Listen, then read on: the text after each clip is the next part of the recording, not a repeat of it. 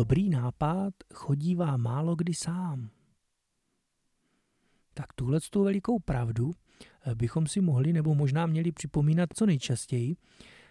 A vždycky, když tady tohleto přísloví jako slyším nebo vidím někde napsaný, a tak si vždycky vzpomenu na Einsteina, který mě jako vždycky přišlo, že ten vymyslel něco tak převratného a nikoho k tomu jako extra nepotřeboval.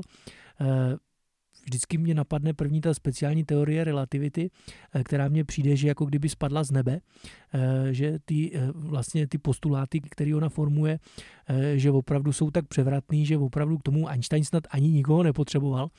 Ale když už se vlastně bavíme potom třeba o té teorii gravitace, což je teda ta obecná teorie relativity, tak tam už vlastně, tam už vlastně uh, už to tak jasný není. Tam už vlastně bez Davida Hilberta a jeho znalostí matematiky, uh, potažmo znalostí že, uh, Riemannova diferenciálního počtu, tak už by si rady nevěděli. Jo? Uh, tam už vlastně, tam už, přestože ty myšlenky jsou stále převratné uh, a dodnes v podstatě jsou jako jen, jen těžko pochopitelný vlastně běžnému pozorovateli, tak vlastně uh, tam už, tam už vlastně potřeboval pomoc ostatních. Navíc, co třeba, uh, kdyby se Einstein narodil třeba v roce tisíc šest set, mohl by něco takového vlastně vymyslet, objevit, sepsat těžko vlastně. Jo.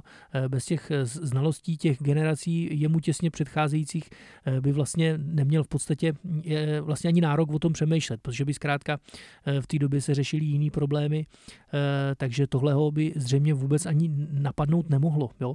Přemýšlet o tady tom, že světlo je pro všechny pozorovatele vlastně má stejnou rychlost bez ohledu na to, jestli se pohybují nebo ne, nebo jak rychle se pohybují. To je vůbec že, převratná myšlenka. Vzpomínám si, když jsem psal svou závěrečnou práci na konzervatoři, tak jsem psal o vzniku a vývoji symfonie a studoval jsem z knihy Miroslava Karla Černého Nástin vývoje symfonie a on tam v závěrečné pasáži o Beethovenovi teda píše takovou strašně důležitou myšlenku, vlastně, na kterou si vždycky vzpomenu, že přestože vlastně Beethovena považujeme za vlastně, že, takový vrchol v klasicismu v hudbě a vlastně spousta autorů se k němu obrací v podstatě po celý devatenáctý století, asi ještě později, tak přesto on taky jakoby nevyrostl z ničeho, taky musel vlastně studovat Haydna a Mozarta a, a Bacha samozřejmě a spoustu jiných, ale vlastně i v době, kdy vlastně píše svoje vrcholné skladby, tak už v podstatě jakoby začíná to, čemu my dneska říkáme, že romantismus, už v podstatě začíná raný romantismus a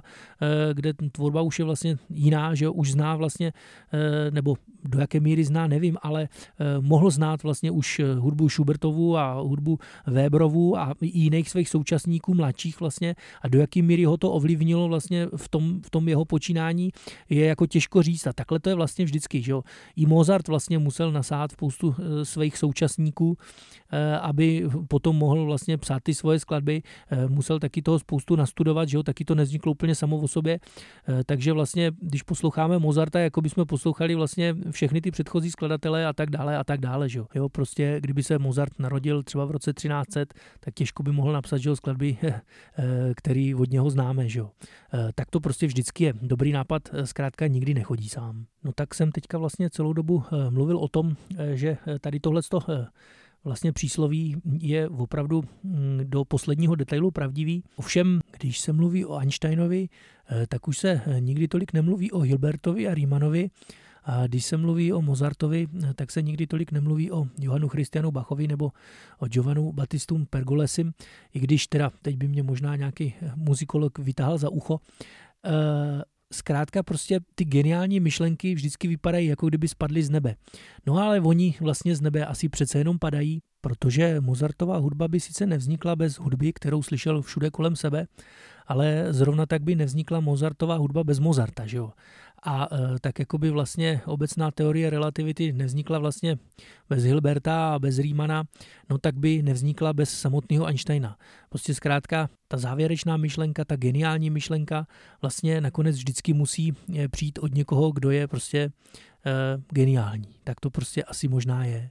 Takže moje dnešní poselství by mohlo znít asi tak, že bychom vždycky měli být pokorní k tomu, co vymysleli lidi před náma, že když nás něco dobrýho napadne, tak dost často vlastně to stojí na znalostech a schopnostech druhých a bez cizí pomoci by věci v našem životě šly určitě jen stěží.